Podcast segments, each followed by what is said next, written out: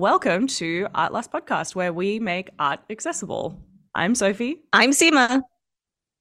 And welcome to this week. And I wanted to start off this week by sharing that we got our first review on Apple Podcasts. I'm so glad I saved this for the recording.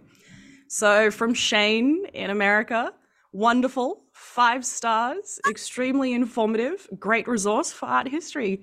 Thank you, Shane. We really appreciate oh, it. Oh, Shane Wilson, we should send him a card. How do we find you? Yeah. Well, hopefully Shane will join our Patreon, which I also wanted to show you because I worked very hard yesterday on building some puns for our tiers. I love that. I love that. So, I suppose I can do this on here. We have signed up for Patreon so that you can uh, support us if you would like to, and because we would love to grow a community around what we're doing here. So for one dollar a month, you can show your support for us and help us stay afloat as we grow and commit more time to our production. And then you will have more time to make more sweaters. I see that you have it on. Yeah, I do. I do. I uh, unfortunately think I might have caught a little bit of the cold yesterday because it's, so I'm staying warm today, keeping, nice. you know, all, all my, like from neck to kidneys, as my mum always taught me. Um, she studied Chinese medicine. So. That's a great um, thing. It's good, isn't it? So our second tier, and this is one that I think is going to be most accessible for people, and this is actually a structure that I borrowed from Maintenance Phase. So thank you, Aubrey and Michael. Except for they ruined uh, uh, Bragg's liquid aminos for me, so that was tough. So, yeah, sorry, but uh, they've ruined a lot of things for a lot of people, and I love them for but it. But don't worry, we're here to, we're counteracting that. Listen to that and then come over here and listen to us. They've given me the ability to ruin Christmas over and over again. So at long last, uh, where you can gain access to a bonus monthly episode. Um, for five dollars a month, I, I called it a little lusty because I'm a dork. Uh, and for that tier, you actually start gaining the ability to vote uh, in content polls and kind of having a controlling voice in some of the content that we put out. After that, it's ten bucks a month, and I called it Lust and Found because that is the tier where you can I become a part that. of the community. Isn't it so good? I worked hard on these. I like looked up lust puns. um, So with the Lust and Found tier, you will also receive exclusive video content, which is probably just going to be us uh, doing shit like this, uh, which personally I think is great content. I'd pay ten bucks a month for it. um, and you also get updates before they land on our website. To the Lust Drop, I thought was another fun one because that's where you get the behind the scenes content. Um, which will probably be a little bit more of our yarning and kind of conversational stuff. And I suppose some of how we plan what we put together and how yeah. we, and maybe some of like the real talk about being a content creator on TikTok. And then for fifty bucks a month, if you just really love what we do, I've called it In Lust. Uh, and you're a super fan and we love you for it. So yeah. That's, That's awesome. That's so cool. You know, I was thinking, um, speaking of the art that we see, about our Patreon structure. And mm-hmm. I was um, thinking about how one of the things that both of us do is that we love to make things. And I think we're we're communing here with people who also love things that are made. Um, and so mm-hmm. I was thinking that I would go back to the making of things, and I was looking at printmaking. Mm-hmm. I have a um, so the art that I saw is not really, it's more like I was looking watching process videos, and mm-hmm. I have a great love of, and it's hard because I once read an article about the family that started Tetra Pak and how they like basically devolved yes. into like, you know, um, drugs and high living, but Uh, Tetra Paks can be used to make prints. And I was thinking I could make, we could potentially, if you do one of these Patreon things, might receive editioned prints from us, from me. I'm sorry, I just like burped into the microphone.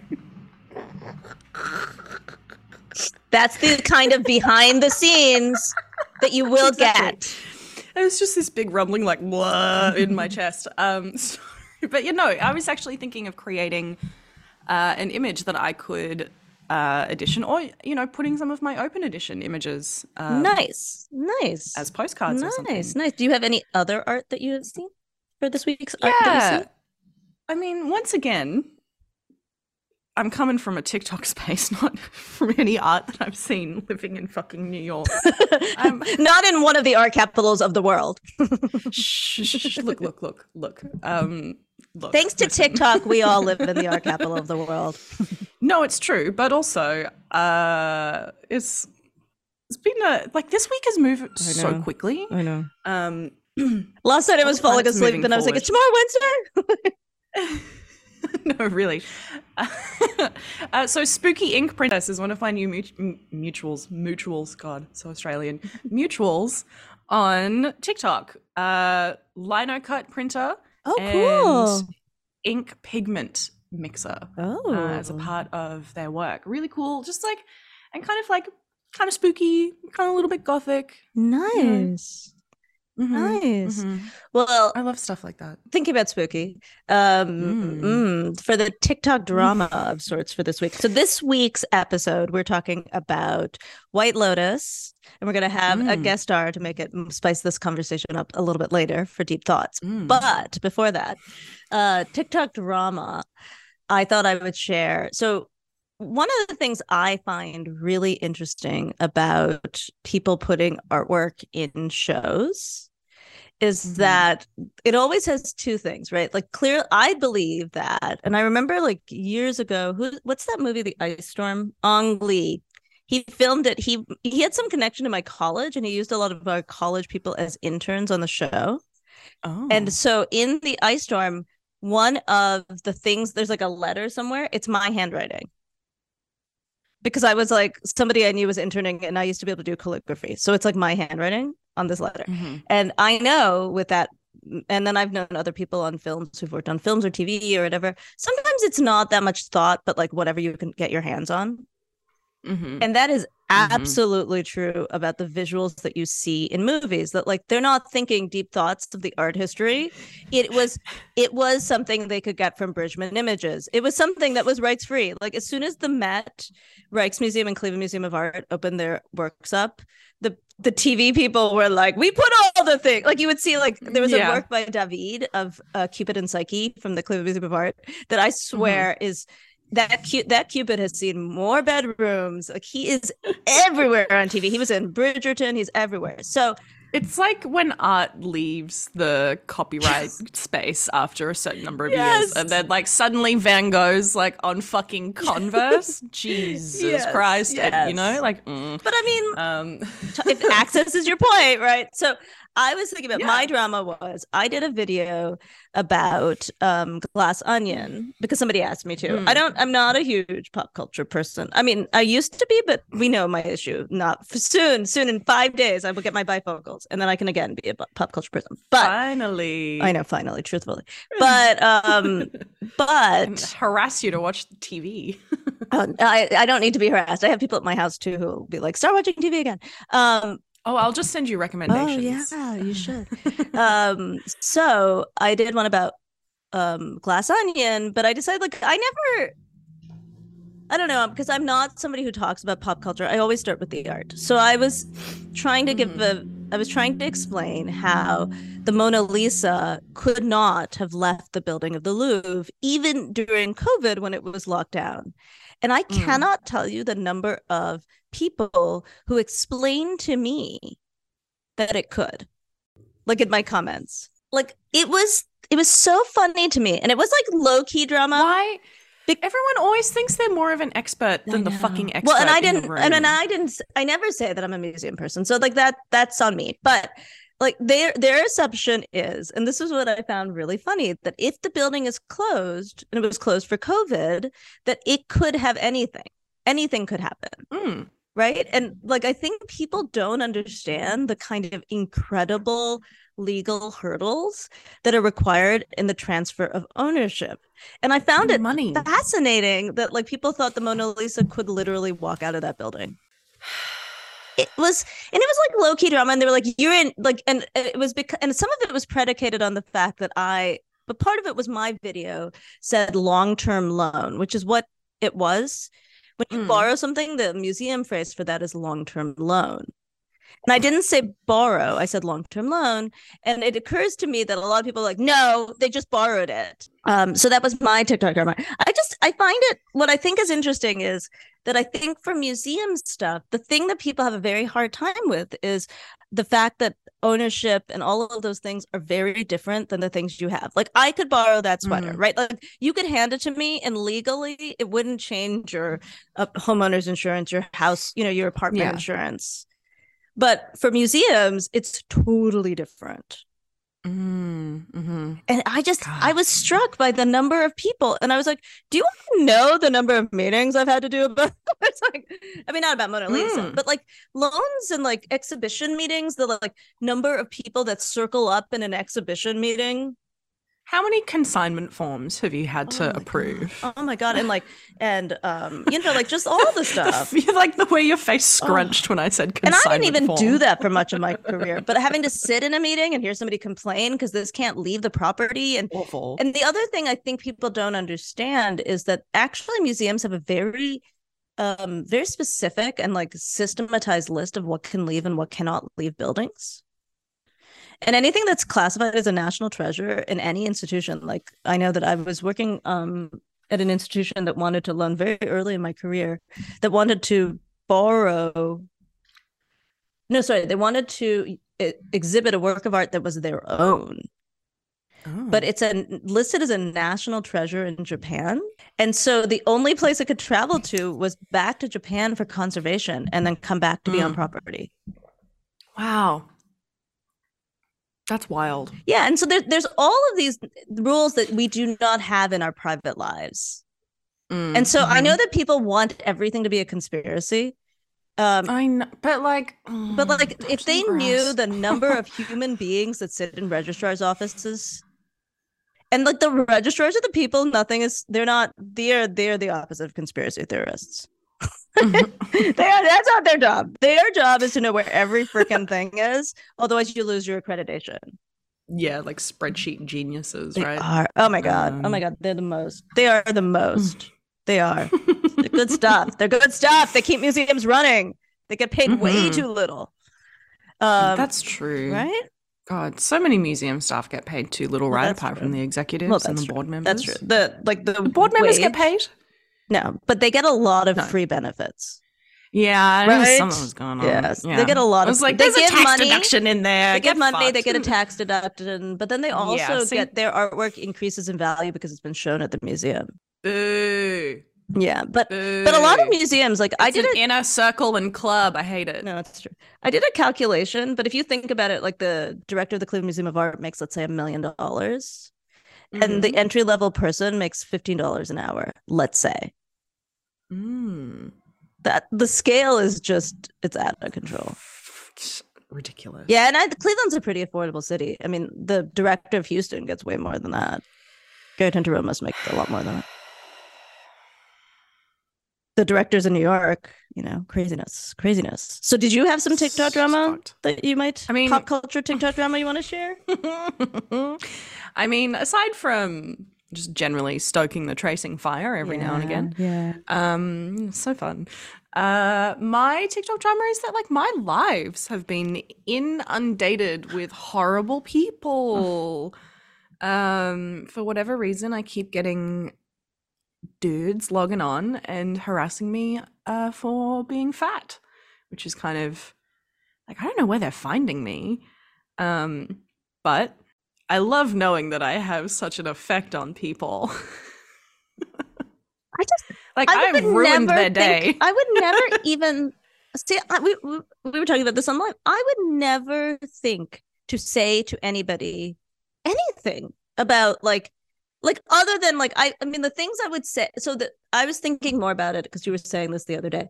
I do think like you have that lipstick that I really like. You wear it sometimes. Ooh, it's N A R S Star Woman for oh. anyone wondering. It's a blue based red. It is so good. And like, that's the it's only so question like I would think, or there, I think I asked you, or maybe I meant to ask you, there was something where your eye makeup, you maybe I didn't ask you, and I thought, oh, I'm going to ask her online. Um, your eye makeup looked so good. It looked, I was like, Thank is you. that a filter? Like, because it was so symmetrical. I've been playing with eyeliner. Oh, it was so symmetrical. But like, that's the only thing I would. Was it the one where it was like coming yes. down in the? Yeah. It was so yeah. symmetrical. Um, oh yeah, so shout out to one of my favorite creators, Evelyn. Um, so like Evil uh-huh. Lynn, play on the word, uh-huh. play on the name, uh, like Evelyn or Evelyn. Um, I'm desperate for them to follow me. Big fan. Um, but essentially, uh, this particular creator has been kind of inspiring me to kind of like do a lot of like under eye makeup because I have hooded eyes, and kind of getting inspired to do the kind of. Uh, In a waterline. Oh, yeah. Sorry, Joe, you've jumped in on make makeup talk. He lives here.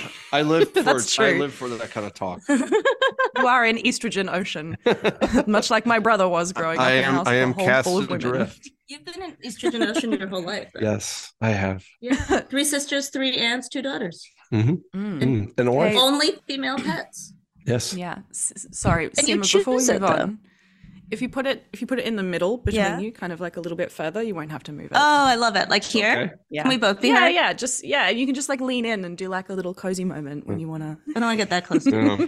Um, we were talking about your. Oh yeah, but I am really offended that. I mean, I just would. I I guess that this goes back to like something I generally think that I never can understand other people, but like I really wouldn't ever think.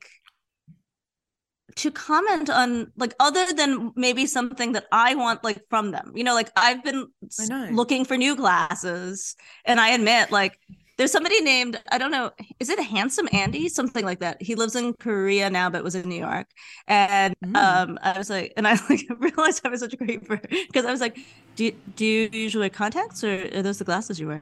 And then that's what I did on this live, because I wanted to know, because people who only wear glasses every once in a while, they don't know mm. if they're comfortable because they're not wearing them all the time.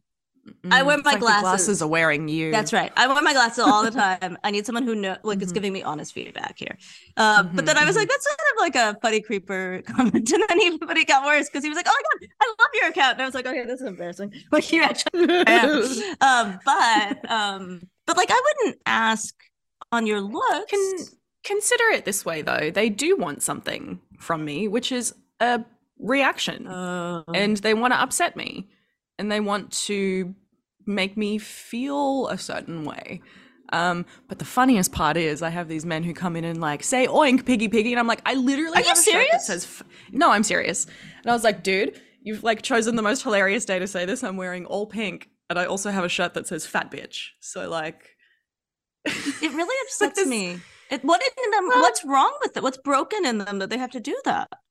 I have theories. One, dumped by the most glorious fat uh, woman, whoever she is. Uh, I hope she's living her best life. Oh, she is. She's better without him. Taking it out. Yeah, yeah. right. Butthurt and taking it out mm-hmm. on someone on the internet. Or, and this is a thing when people lose weight, like considerably, like previous fat people evangelists have a lot of... Exactly. Mm-hmm. They become mm-hmm. like T V evangelists mm-hmm. because they haven't processed mm-hmm. their self-hate mm-hmm. and they think that you know, all of their issues were mm-hmm. changing their body. And when they change their body, they get to this point where they're like, oh, I still fucking hate myself. Mm-hmm, mm-hmm, which, mm-hmm. which like, sorry, bud. Yeah, maybe like starving yourself and going into a calorie deficit wasn't going to make you a better person. No, so no. Then because they see you living authentically, and this was, and this is all started happening right after I started posting those like vampire joke videos where I've got like, you know, the hyper feminine look. So... It's interesting. I was like, it's a whole social experiment for me. I'm like, ooh, how to upset men. Just live authentically. I do. Kyle Prue. I think of his voice. Uh, his voice is in my head. That's really creepy. I want to interview him so do bad. Yeah, kind of. Like, he's good. He's got such a he's good. good ability to upset upset what, people. But it, what I do also like his ability is that he can he means to do it, because I upset men pretty much weekly on the internet, but I don't mean to. I think I don't know where that series started. I think maybe it happened like by accident one day, and then obviously it got him a fuckload of attention mm-hmm. and like mm-hmm. I think that that's the thing you do on TikTok, right? Like you find mm-hmm. you find something that works, and then you beat a like you beat mm-hmm. a dead horse. It is interesting. It stops giving. I was thinking about that though. So I somebody came on my live yesterday. She's like, "Oh, are you the person who says outrageous? Who's like ups- is always angry?" And I was like, "No." And I said, "Do you think all criticism is anger?" Well, that's what I said to her. And aggression. And I was like, and I knew the video she wanted. She was complaining about. Everyone's always upset that I said art realism is not the inherent measure of goodness with art. And that is like, and I said it like that, like, I'm not screaming, you know, like I'm not angry about it, but if but you're not a white man. Right. And I think it's so funny. I was like, you should watch a few videos, but I'm so glad that like, finally I get some traction for videos I prefer to do. Cause I do wonder mm. if he likes doing those. He seems to. I think I think he's having a good time. I think so too. I think I think like if you were a male model making money off of making fun of other men when you're pretty secure in yourself, mm. you're probably. Oh, is he a male model? Is that his day job? Yeah, oh. yeah. He's like he's fully like image based beauty boy, oh. and you know if he's punching down on people for. Being That's shitty, hilarious. I'm okay with that. No, me too. I do um, love him. I do love him. I do love him. I think he's really funny. Do you think he he never does lives, right? I don't think so. Um, I do kind of consider his like A I bot that would just keep releasing his content even if someone killed him is in itself a contemporary art piece. Though. I do too. I do too. We should ask him. Just blow out my We mic. Should email him. No, Let's really. Email him. I agree. I agree. Be like, okay. Would you, if you ever got funding, would you consider this to be a real, real project? Because I, I do love that. I do love that. That's so a very funny. Good one.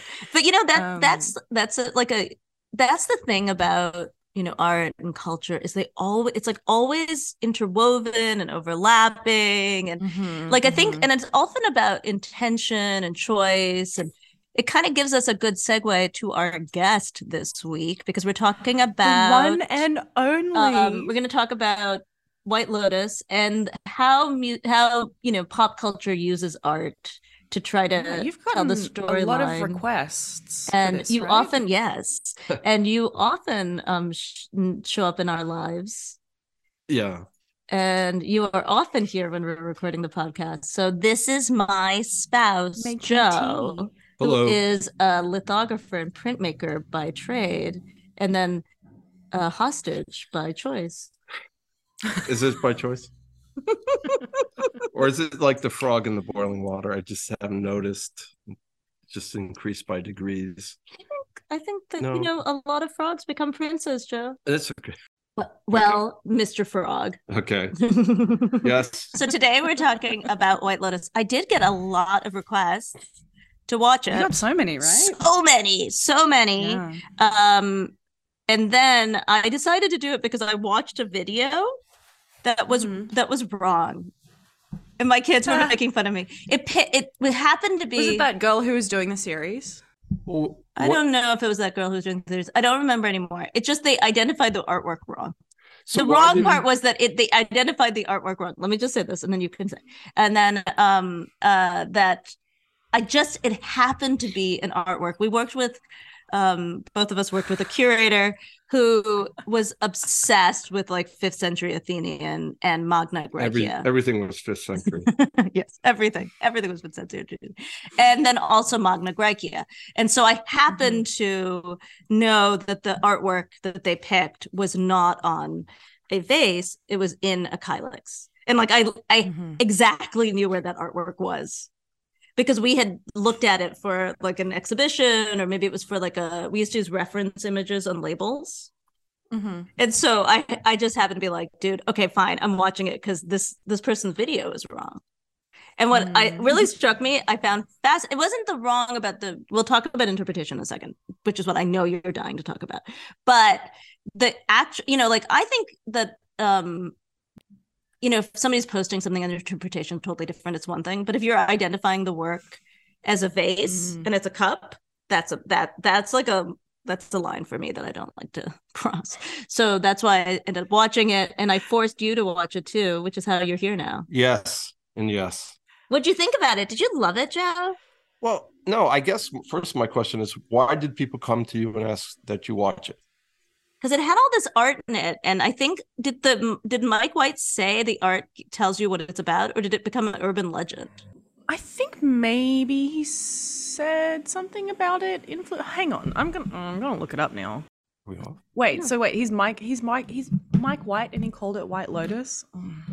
Okay. This is you. Ha- you want to say this? Say this starting with the White Lotus. Oh, well, actually, I didn't. You picked the, up yes. on this faster, but it's not when they keep showing that shot of the white flower. It's not a mm. lotus. It's it's a water a, lily. A water lily. I was about to say, like, it's a lily, right? Yeah. yeah. And it drives me crazy. So, and I think that is pretty much sets the tone for the rest of the movie, where it's one says it's one thing, it aspires to be one thing, and it's just pretty commonplace or mundane. I will say, I will say, I do love Jennifer Coolidge. I do too. I, I do too. She's, I guess, she's a star. But she's sort of too. just one note. She's that's her. Oh. It's I'm sorry, but no, she's been a superstar throughout many like productions. We loved my her in Best life. of Show. Best. She no, was I in loved the Cinderella the show, story. She was in Lemony Snicket. Yeah, we loved her a lot. Well, you guys maybe have seen it. I just remember her from Best in Show. Okay, you've seen her. We love her. Legally Blonde.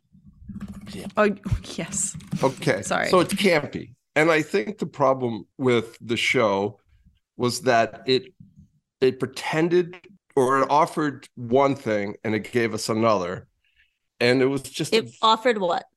Well, it offered that it was sort of a... Um, I don't know. I think they had pretensions that it was smarter and better than it really was. And it was just kind of... There were a lot of... He couldn't resolve a lot of the narrative in it, and so there was just things he just left, and he made him seem like, oh, it's supposed to be ambiguous, when I just think he couldn't resolve the different strands of the narrative. Can you tell us, can you go into, can you give us an example? Can you go into more detail? Oh, I think the fact that Jennifer Coolidge's husband disappears and never comes back, and we all mm. filled in the blank depending on what we wanted to see, which was mm. that he was Theseus, perhaps. And she has, um, we read into it way too much. And that I would have loved to be a fly on the wall while you guys were watching this. Sounds and it hilarious. was, and it was that he never makes a reappearance, or we don't even know if he was ever behind the plot to well, rob and kill her. I will say this, that we were laughing because we were watching it joke, it joke us. Oh, that's Achilles and Patroclus. And I was like, well, there has to be we... very few houses where they watch this, and even without like reverse right. Googling it, they're like Achilles but and Patroclus. was was the photo of the like you know gay guy who was plotting to kill her yeah. with her husband not evidence that he was? Well, we, don't know, we don't know. We don't know because remember she says, I kind of think it's him. I I, I think I could pick out a photo of my spouse, long, even if it was before we ever had met. I think I would know mm. well enough or identify the characteristics of an individual that I am married to. And it was just like, it was like, did you hear that? Yes, but it was just like they wanted ambiguity or something. And it was just more like, no, this is, you need three more rewrites. You know, you this is just still. And then the whole idea of the art, I mean, we spent so much time debating whether or not something met. And then we were like, it didn't. But what about, like, I was thinking today about how the, what's the, what's the girl's name? The uh, uh, assistant? Chloe or something? No, what's the assistant's name? The hotel lady? No, the blonde girl. Or in the first series. Jennifer no, Coolidge. Jennifer Coolidge's assistant. Oh, her. Oh, I don't remember her name, but I know. Who, yeah, it's also a, it's a, also a mythological name. We can look it up in a sec. But she, um, one thing I think is interesting is that she uh, was wearing Alita and the Swan. Like she was wearing a swan, which immediately thinks makes you think of Lita and the Swan. Mm. But, and there's the lady with the swan in the yeah. opening. Yeah, but who then is Zeus? Like, that never comes up. Well, it would be the hustler, young hustler. Mm. Who would be Zeus? The young hustler that is... He is definitely not Zeus. But I, yeah, I think if you think about it, a lot Portia. of the stories... Portia, thank you, thank you. A lot of the stories... But she's also... Portia isn't the name of the... Uh, the the rape victim of the last king of Rome. Yes. So mm-hmm. there's all these, but they don't lead to anything. They're not, it's not a retelling mm. of a story. Like, we would have thought it would have been cool if Jennifer Coolidge fell into the ocean like she does, but somehow or another doesn't sink to the bottom and, and is stranded on that rock island. That would have been cool. It would have, then you would have been like, oh, yeah. It would. I never been... wanted her to die as well. No, me neither. That was I... my problem too. I didn't want her to die. And I just think that would have been funny, and it would have been like a perfect mm. send up of the myth. Um, and played into kind of like the silliness of it. Mm-hmm. Exactly. I do. Yeah. I do wonder if Mike White was raised Catholic, because the story of the three, the family, and they all had mm. like they all had saints. You know, in their rooms. Mm-hmm. In their rooms. Mm-hmm. That one was the one where it was the clearest, where the visuals, the artworks, and the like kind it, of it sort of gave you right. another dimension of their family dynamic. Right. So returning back to yeah. right. And it was like very cl- yeah. I mean, they, they should have added like an image of the Odyssey, more images of the Odyssey in that one, because that was clearly mm. like an Odysseus. Like there was clearly like and that one, I mean. Uh, though I was, was, I don't know who and I was, was talking all, to. And it, it was funny because I was thinking about when they travel, when they go to visit their like distant relatives and they get chased out of the house mm, and mm-hmm. they're sworn at. I think it was. That was quite a funny scene. It was. But then I thought it was, it's sort of, it could be, it would be funnier too if there was like, because it's like the inverse of the sirens, right? Like, mm, like mm-hmm. instead of them singing, you know, like, Allure, luring them to the house, they're like expelling them, chasing mm-hmm. them. Like they they got the measure of these men, right? It's mm-hmm. it's probably the same kind of Sicilian man through the centuries that has done this to these women, and then they're finally free of them, and they just to have them turn up on their doorstep. Exactly, and they you know, and I imagine you know, and it's because that was funny, or it could have been explored more. It would have been funny mm. if they walked into a multi-generational feud. They had no way of knowing. Like maybe they like their great grandfather who came from Sicily had borrowed money and never paid them back, or something. Mm-hmm. Just trust me, there are people that would have nursed that kind of. that kind of feud and grudge for cent- for generations, only to be able to. I feel like your nana would. I feel like your grandmother certainly did. Yeah, but your nana's Italian. So. Yeah. Yes. But... My family is like the foundations of my family is like built on grudges. Yeah, yeah. I think oh, yeah. a lot of families. Many, many are family, big families. That's how it happens. Mm-hmm. But I also mm-hmm. think um, the so engine. I do think that one thing I also found fascinating about this is that so unlike other shows like Bridgerton that use images that people might know, they don't care. That's here also because massive. he um he uh you can say that in a second. Um but uh he used works that were not well known or like made up works. Like that one at the end, I think look, probably was taken mm. off of a Blake watercolor. Mm-hmm, mm-hmm. And um uh, the one of Newton. Yeah. But um but like you know, Becca Fumi, the Saint Lucy, I gotta tell you, like, I, you know, I went to arts history graduate school. He, this is the first time his whole existence that guy was got so much attention. It was the Saint Lucy one. There was so many better Saint Lucy's. This man had no idea that he was going to get some like actual like, you know, glory, because there mm-hmm. are so many better Saint Lucy's. Plus like the mm. Spanish, you know, they loved passion imagery and her like pulling her eyes, gory eyes. There are some amazing ones, but yeah. he finally got them. Do you want to tell what were you saying before that you want to talk about? Oh, go ahead. So, so in this vein, lots of T V shows make Joe very upset well, because they, they ruin the history of art. So tell me about Bridgerton, Joe. How do you feel about the Duke in his painting? Okay. I can't wait to hear about the Great as well. My goodness. No, my problem, and I know it's my problem, is that so many times they'll they'll spend a lot of money on production, on the, you know, uh, the way that the houses look, the, the clothing. They spare no expense on making it mm-hmm. look like for the period piece, and then they'll mm-hmm. just have the worst painting or work of art that's supposed yep. to be integral to the story, and it's and it's cr- it's cruddy. It's they they don't do it well. It's not done in the style or the way they mm, would have mm-hmm. actually done the practice of it. Oh, and wait, it looks... they wouldn't put an oil painting out on the dance floor to be rained on? Yes. This happens to me when I see old photography and shows and T V, and I'm like, oh, this is the wrong era. I'm like, it's not the right process. Like, it drives me nuts. Oh, um, it's, and, and nuts. It's just, it's not that hard. It's not that no, hard to do a little do bit. No, I get it. And like a little bit of research. Or, or just turn to the guy and say, just paint it the way you really would paint it, not the way that people imagine artists paint it, which is mm, with passion, mm-hmm. without, you know, certainly not with twenty years of experience and knowledge behind without what tracing. You're doing. Yeah. No sketches, no pouncing. And stop making it look like it was taken from a photograph when it's the, you know, early eighteenth century.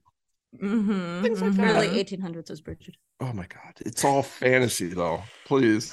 As if England at any point in his life was ever um, inclusive. Inclusive. Yeah, that's true. I mean, they were screwing their own people over, let alone people of different races and nationalities. So please stop making mm. it seem like it's this all-inclusive fantasy land of interracial love.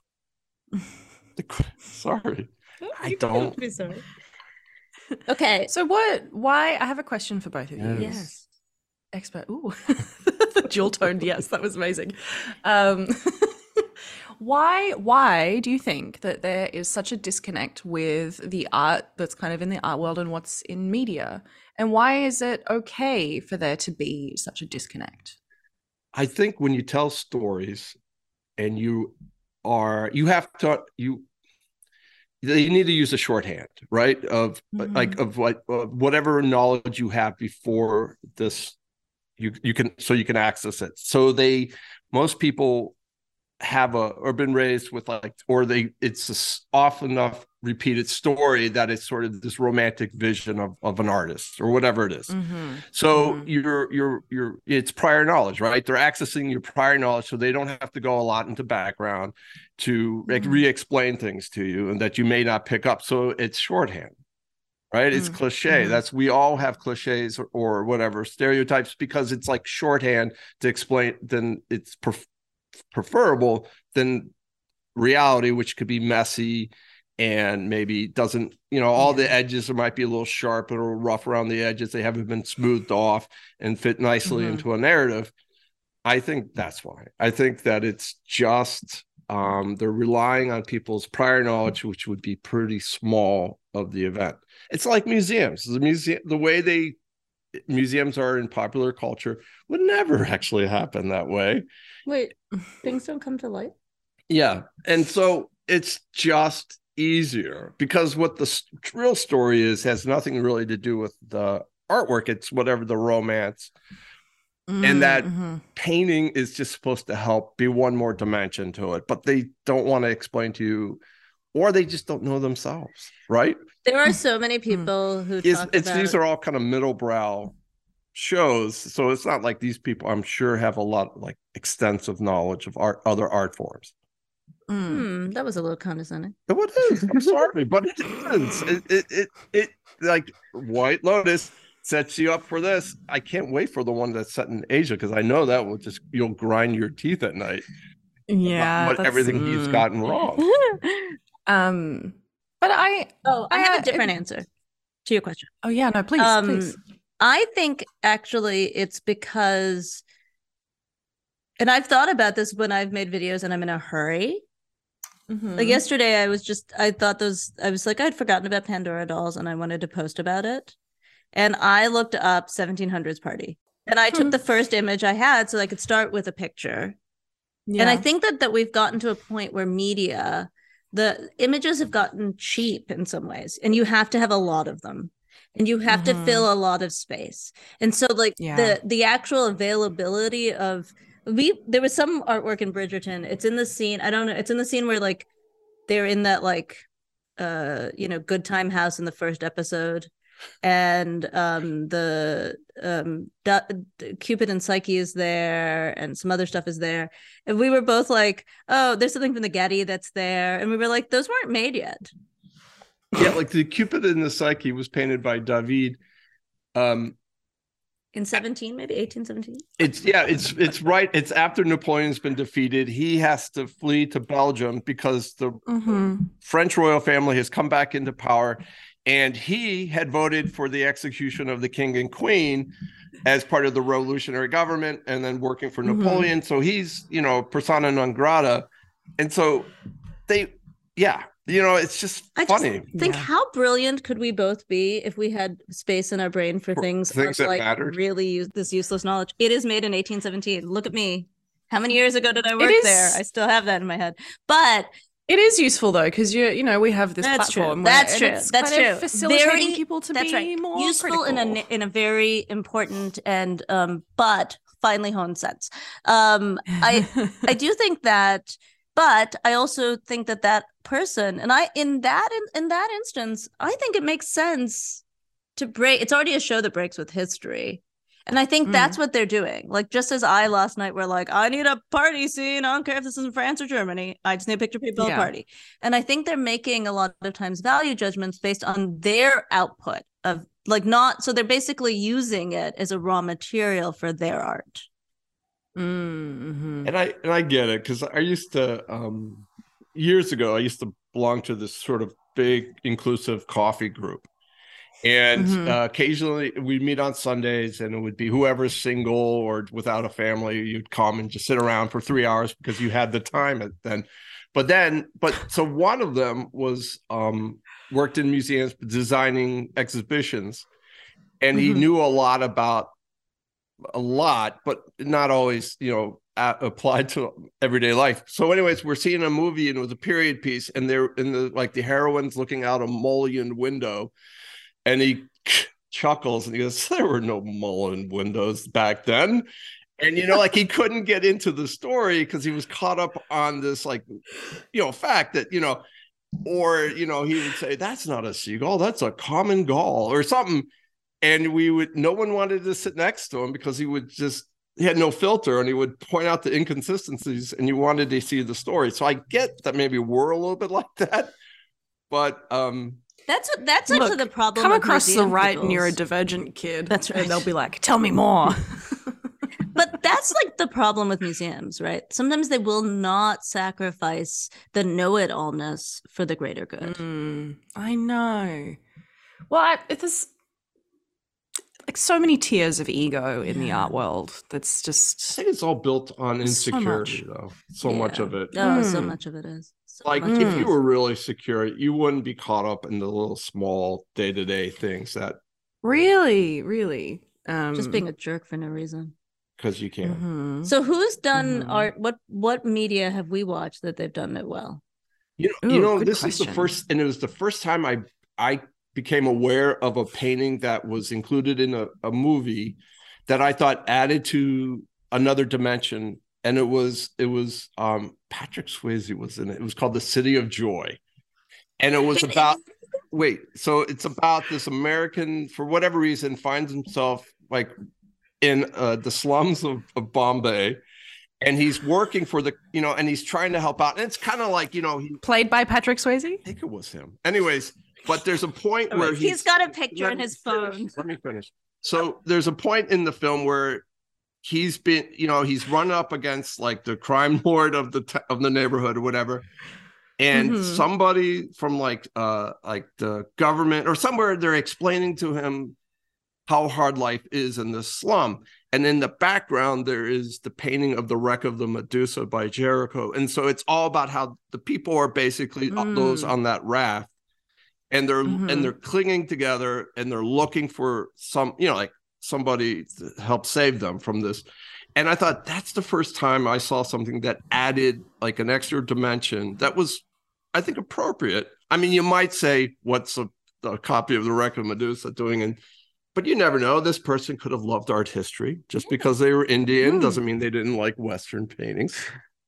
And the yeah, other one exactly. was actually was a, was an Argentinian film, but it was called Man Facing Southeast, and it was about mm-hmm. this alien that comes to Earth, and it's kind of like a Christ figure, but yeah. and these it, he he shows up one day in a mental institution, and that and and the the psychiatrist whoever or the doctor who runs this has um he's sort of disconnected from his own life. And so they show sequences that are Magritte paintings. So like the couple mm. that are kissing, but they have the um, pillowcases or the, you know, the fabric over their faces. So they're not seeing mm-hmm, each other, mm-hmm. but they're trying.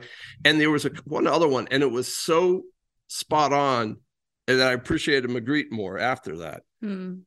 Yeah, that's and part it, of it, impressive. Right? And it was, the part of it is that you see the was, artwork differently too. Yeah, and the thing was, the person who created it was a beautiful film. I mean, it was also the when I really fell in love with Beethoven, because there's a scene where the the, the inmates take over to the asylum, but it's mm-hmm. it's to the Ode of Joy, you know, the, mm, and um, mm-hmm. there's ecstatic ex- exuberance, and um, but it was because the person who made the film, I don't know who it was, obviously had a deep understanding. It was told well visually anyways. And so they had an mm. understand, a vi- they were visual thinkers. They must have mm. had understanding of, of Beethoven. You know what I mean? And it was, I think they just approached culture different than us. Oh, by yeah. the way, then I think Meg Ryan made, made, they did a remake and it was horrid. Like in the two, early two thousands. And, but shocking. It, it's an amazing movie called A Man Facing Southeast. And it was cool. That'll go in. Of, that one's going to go in the show notes for sure. Uh, the one I think of is Enchanted April. So I saw it mm. when I was a kid before I mm-hmm. like would have been an artist student, but I was in, I would have, I had taken art history, but I really loved um, the they used the like images of Madonnas, you know, a lot of mm-hmm. them were sort of midi like medieval Renaissance Madonnas, and they were saying that they were talking about like it was all about women, right, and the relationship that women the way that women had to deal with like beauty and pa- patriarchy and all of these things. And I thought that it really, one, was visually very appealing, but two, it reminded us this these sorts of like strictures that women have are kind of age old in Western society. But I mm-hmm. still think about it, like, and and I think for me the thing that I think about is after years later when I'd be standing in a gallery with those kinds of images of Madonna, I'd still or Mary, I would still think about that show. Mm. And so like it made it more powerful. They both became more powerful. I think it's like how. Um, if it's going to be central to the story, then it has to be really feel central to the story. Totally. Do you have one? And I'm trying to think about what I have that's positive. And honestly, like most of the stuff I have is negative. What are some negative ones you have? A really negative one I have, and that I take very personally, mm. um, because it's just one of the most atrocious things I've seen Netflix do. You know that Ricky Gervais show, mm. Afterlife, mm-hmm. where he plays a widowed mm-hmm. dude? Mm-hmm. You remember how he has like a, a piece of First Nations art, like Indigenous Australian art in oh, his apartment? I don't. We didn't watch it, but I know what you mean. I mean, I know the show. Oh, he has a piece. It's fake. Oh. It's it's a faked piece of like Indigenous art from Australia. Um, you mean the set designer just made it or something? Something oh. like that. Like it's like wildly inappropriate, oh. um, incredibly culturally offensive.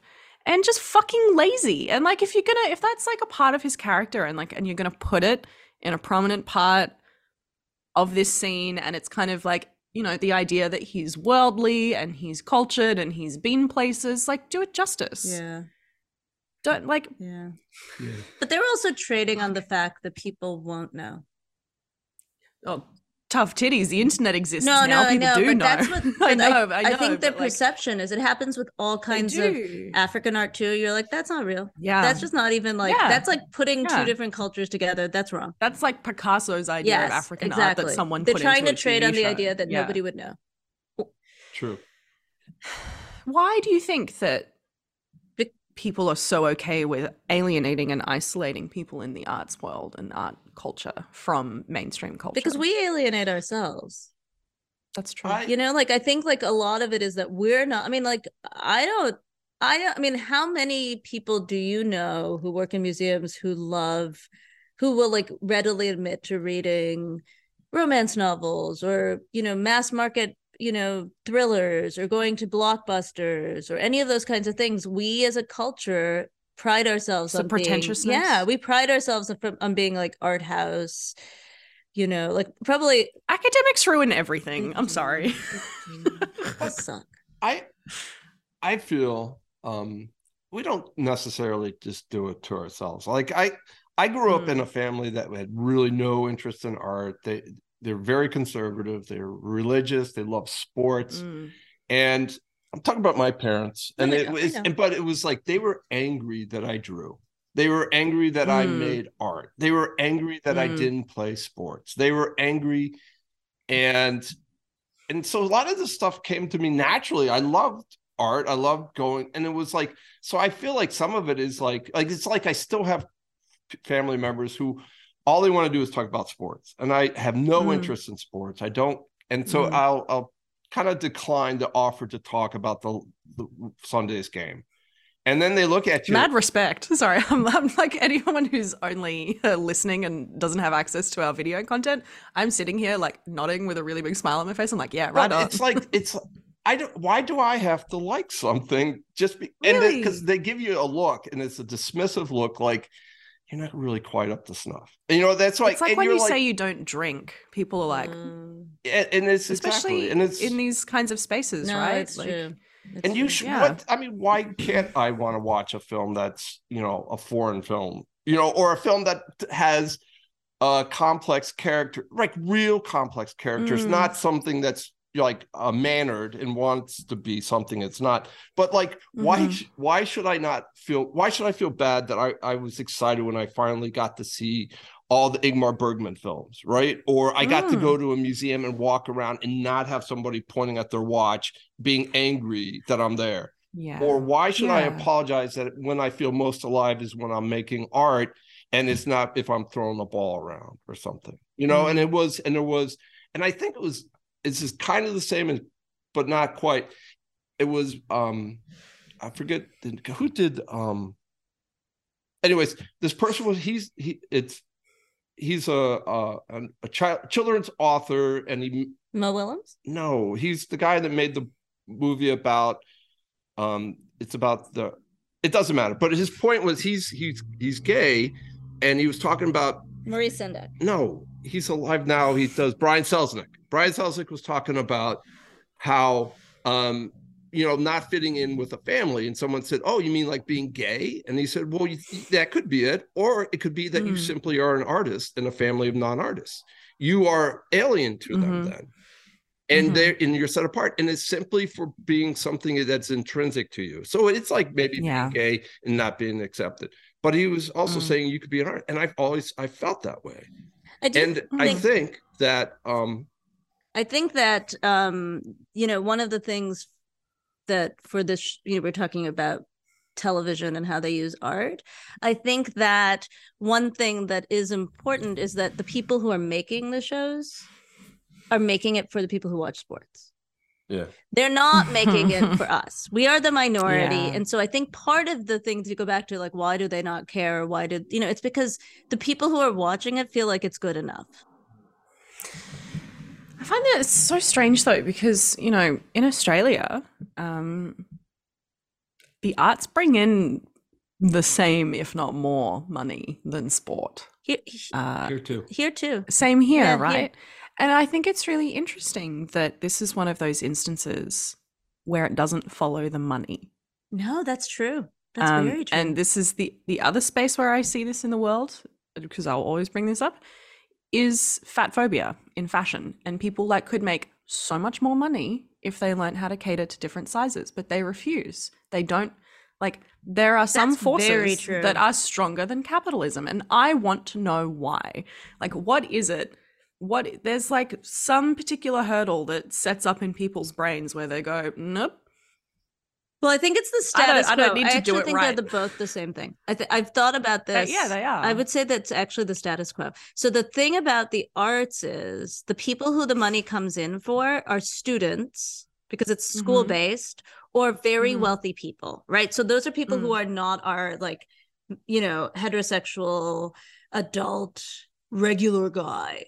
And then um, for for you know, and I've I've I've worked with um, people who just could not see that adding plus sized or having inclusive sizing would transform mm-hmm. their bottom line, because their fear was that the people would only they would become siloed. to only fat people, as they would say. Um, and um, I think that both of those. It's because, I love being someone's greatest fear. I know, it's amazing. I know. um, but that in all of those cases, it's because there is a perception of a mass market and then everybody else. And arts is an. It's a classism, right? It is. It is. I think it's yeah. things. It's like the economy of scarcity. Like they keep it scarce. Mm-hmm. But also yep. it's the argument about when they need to, say, in the museum world, make something that seems accessible, right? Mm-hmm. They say, I don't want to dumb it down. Mm-hmm. You know, mm-hmm. and as if you're really dumbing it down, as if it's, you know, it's much harder, it seems like to say, it's much harder to explain to a five-year-old concepts that they under, will understand and get something mm-hmm. out of it, than it is to speak to a you know a group of college ed- educated adults. You'd hope you would, but or retirees, is. but it is. And that's like I mean, but it's I more challenging to, because the also number, yeah. the number of curators who've accused me of dumbing it down, and I was like, you know, I have five million, I have nine million likes. That means nine million people liked what I did, and you, dickwad, have how many people like your collection? One of my favorite things is when wow, I will make a video. I'll have to explain well, to you like... what that means later. She just heard our youngest say it and just picked up on it. I love it. I love it. I was I was just going to say, one of my favorite things is like when I kind of bring these dense concepts that, you know, are deliberately dense so that they are inaccessible. And I find ways to word them where people can kind of understand them. And that's actually, I think, one of the real benefits of working around children is that mm-hmm. you you understand how to take these incredibly vast, nebulous like concepts and ideas and learn how to bring them down and kind of consolidate them and word them in a way where it becomes accessible for anybody. And I don't like, I mean, we know why people don't want to do that, but I don't understand why people who aren't a part of those structures still want to keep this kind of culture alive around, you know, art and media and, you know, keeping things inaccessible. It makes I mean, them like, feel again, good. Like, we know why. But... It makes them feel good to be on the inside, which, I mean, to go back to the sort of theme of this show, I will say, like, however, like White, the one thing about White Lotus that I found is that the people who are in White Lotus, so many of them are such miserable human beings, and they're so similar to the people that I worked with in the arts, personality-wise. Like, and like, I can't watch Succession because those are just straight up art donors. Those are like the same mm-hmm. yahoos who are on boards. They are the same mm. awful people. And I find, so I, I mean, like, I, I find it interesting that that kind of like exclusivity and that kind of behavior and like the way that they talk about people, so much of that is what the arts is full of. Mm-hmm. That said, the shows often bring more people to the arts than any museum could. So like, I mean, more people have seen that Rothko that was in Glass Onion than have ever seen you know- that Rothko. It makes me think of that girl. I don't know if you've seen her content. She's Gen Z, and her her whole content platform is basically making kind of the hostilities of corporate workplaces accessible to Gen Z and understanding the environments they're in. And she's she's like always got an iced coffee, and she's like, mm, I don't know, Susan. I think that letting people go home when they need like a mental health day is a good idea because like employee morale is probably a better thing. She's like brought a whole generation into this idea of like workplace fairness and being treated like a person and not being abused by corporate spaces, like two sixteen year olds in a way where they're like, oh, it's me. Cause it's just her kind of like being, she's like done the bimbo bimboification of yeah. that role. Yeah. So solid. And she's, she gets millions of views and she has brought like equity and the idea of equity like to the masses. Really? Like sometimes stupidity and dumb shit works. No. Um, well, and I mean, I really like the Twilight in the Wilderness is was the most reproduced uh, artwork at the C M A when I worked there a million years ago. Mm-hmm. And I have seen it in a million shows.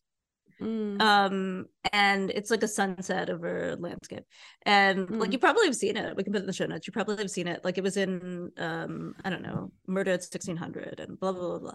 But we'll definitely put it on the website. Yeah. And, but I would argue that that artwork, you know, the artist, Frederick Church, was basically a showman. You know, he p- created hmm. these things. People couldn't travel. They were like, they were basically, he was like a blogger. Well, you know, like mm. he, he was a travel blogger, basically. He would go yeah. to places, make these images, and then charge people to see it. And there'd be lines out the door. It, it was and, also, mm-hmm. it was like early cinema, because yeah. they would create a very dramatic setting for the painting. They would have seating. Totally. They would have sometimes yeah. uh, viewing guides. Mm-hmm. And they would have dramatic lighting. And there'd be, it would be covered in a screen or something like that, you know, and then people would sit down and then they, you would, you know, they pull back the screen and you would see it. And the reveal. The and, reveal. And, um. So I would argue that those being in television and movie, that is closer to what he mm-hmm. did than what museums do now. That we've taken mm. it out of context and they're putting it back in. Mm. And I would say that a lot of the artworks that artists, that uh, movie sets use, because they're narrative or they have some sort of like expectation of somebody reacting to it, are better in the movie than they are in the museums. They're doing a better job. Mm. Yeah, because I do think that it's, and it's funny because of how much money is in museums, uh, is that they also treat money as a dirty thing.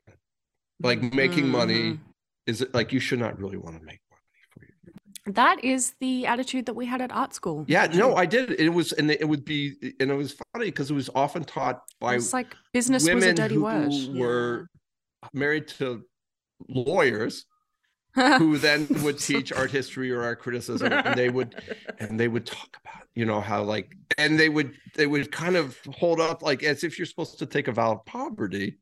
That's ridiculous. And yet they were, you know, they're, you know, they're, they were living out. Funded, yeah. fully funded, living, you know, having all of their expenses bought and paid for. And there was, and then, um, and then you, a lot of times, I mean, I took a long time to get out from underneath that because you are impressionable at a certain age. Yeah. Speaking oh of impressionable, God. To change the subject, but keep us on track because that's my job here. Um, we have loved I was about to whine here. About art school, so that's a good it's idea. It's another episode. It's another episode. Um, but uh, you're welcome. Thank to you so much, Joe. The next segment, or you can... Um, can I leave? You can leave. You can leave. Thank you for being here. But look, we have Joe's Corner here for whenever you want it, whenever yeah, you've got whenever feelings you that you want to share. The world would love to hear that's them right. too. That's right. Thank you for being here. Thank you. Thanks, Joe. So we always end this episodes with media that we have loved. And I thought I would pick, since we were going to do, um, we're talking about how like, um, you know, how you, how people reference art. In mm. things, and I thought I'd pick mm-hmm. not a reference to art, but I think that one of the things that's sort of the opposite of what we're talking about, but kind of the same. So I think art objects in T V is trying to b- makes art more relevant, and in the similar way, I think that historical novels make history more relevant. Mm. And so the thing I'm picking for today, in the way that my images make history more exactly, you're right. It's all full circle. So I would like to recommend um, a book mm. that's a historical romance, perhaps, uh, The Three Lives of Alix Saint-Pierre by Natasha Ooh. Lester. Um, and I just, what I liked about it was, I mean, it was, it was, it was like um, I'm, I've sort of, I'm sort of off World War Two. Books.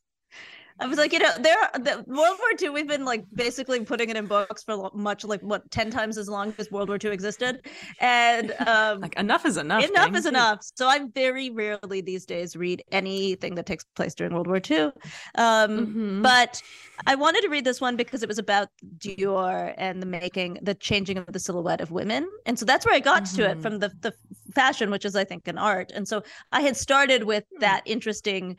Um, that was where I went. And that's why I picked it as a book to read. And nice. Then I got it. And I really, what I really liked about it is, and this is where I think people have a hard time connecting with visual arts, is that narratives connect us, uh, novel narratives, fictional novel narratives connect us to a human. immediately. Mm. When a good something's written, you're like, oh, Alix is just so, like, she was an orphan, and you just connect to her. And she's like mm. a go-getter woman. Because well, they, they're still written from the perception of someone who lives in the world, right? right? Like they carry an essence of human experience. Right. Exactly. Exactly. Yeah. Exactly. So that's my recommendation. What's your recommendation? Mm. My recommendation is uh, if you're a spooky fan and you love vampirism and all those things, Uh, I am going to suggest you read Carmilla, which was a vampire, very short story vampire novel that came out before Dracula. Predates Dracula, written by, I think, a man, but depicts a lesbian sapphic Ooh. vampire creature from the dark, uh, like essentially like uh, coming onto Uh, like younger woman, mm. and it was it's like a very substantial piece of like sapphic literature. Nice. Um, I do wonder about the gender identity of the author in our modern context, mm-hmm. and maybe how mm-hmm. that would be reevaluated and mm-hmm. considered if we kind mm-hmm. of were, because like, kind of makes me think of all those like young women who grew up like writing like porn between men, and then turns out like they're all gay or trans now, and I'm like, I oh I see. I always think that too. I know I know like all my friends in high school, we all loved Mor- Marie Morris, you know, that um yeah, yeah A M Forster. We're like, hmm, I wonder. mm, right yeah. I'm just like hmm, uh, hmm super gay now, I see. So I I'm just like, I wonder what, you know, our like contemporary language and context no, would that's right. uh, give us in this, what that person's know, F Y P would be. right. right. Fuck, it's actually I like one of the reasons I'm like afraid to open TikTok on the subway sometimes, because I'm like, I don't want people to know me so intimately that they see my F Y P. It's so weird. I mean, it's a lot of cat videos, especially when I'm going home from work. I'll just like I'll ditch the. I wish mine was more cat vid- pet videos. Somehow I like. You gotta curate it, man. I you gotta, do, like, but then I you gotta view and like and save the I stuff do. you want to see more. I, but see, the problem that's my problem. I haven't been doing those duets and stitches I used to do, where I'd have like pop culture and then I'd connect it to something.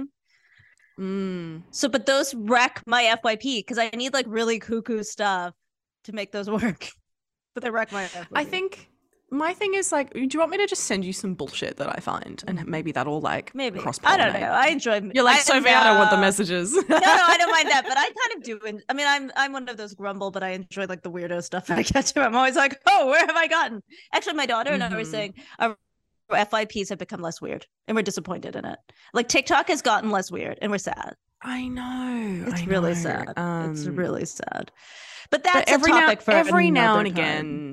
I know. Every now and again, something really, yes. really odd will pop up. But also, I think that's just the natural thing. Like yeah. once we discover a way to share information, it becomes more about information and less about silly little No, answers. you're right. You're right. You're right. Um, alas. We are alas, it probably brings us to a, the end of our show. Total knowledge quests. The end of our yes. show, which is that we always talk about making art more accessible, um, about the little Please. A art world and, and the big A art world. Um, and please, please, please rate, review, and subscribe. Um, we had our first review, and it really just like it blew us away it with did. like and we will send you feels. cards. We'll send you notes. We, we would yeah, love you. We'll say we your will. name on the podcast. So be sure. We'll be your adoptive parents. I don't know. Uh, I don't think you want that. like, uh, I think that's head. the line. Um, be sure to follow us at ArtLust Podcast. Art family. Uh, be sure to follow us at ArtLust Podcast. Um, if you have topic suggestions, feedback, sponsorship offers, or just want us Ooh. to say hi, you can email us at ArtLust Podcast. We even have done episodes based on people's suggestions. Follow yes. Sophie at Darkroom Varmint. Uh, and follow Seema at ArtLust. Uh, and also... sign up to our Patreon. You can support us for just a, a dollary do a month. We will, we will, we'll, we'll do all, we'll hang out with you. We'll send you postcards. Not for a dollar. You gotta, you gotta go through the tiers. That's right. That's right. You gotta read it and then pick the one. If you want the thing, you gotta pay for the thing. Yeah. Yeah, yeah. Thanks Unfortunately, for being we can't here. give things out willy-nilly because no. we do live in a capitalist hellscape. We do. We do. We have to live within capitalism. That's how society is. All right. Have a for great now. day. Bye.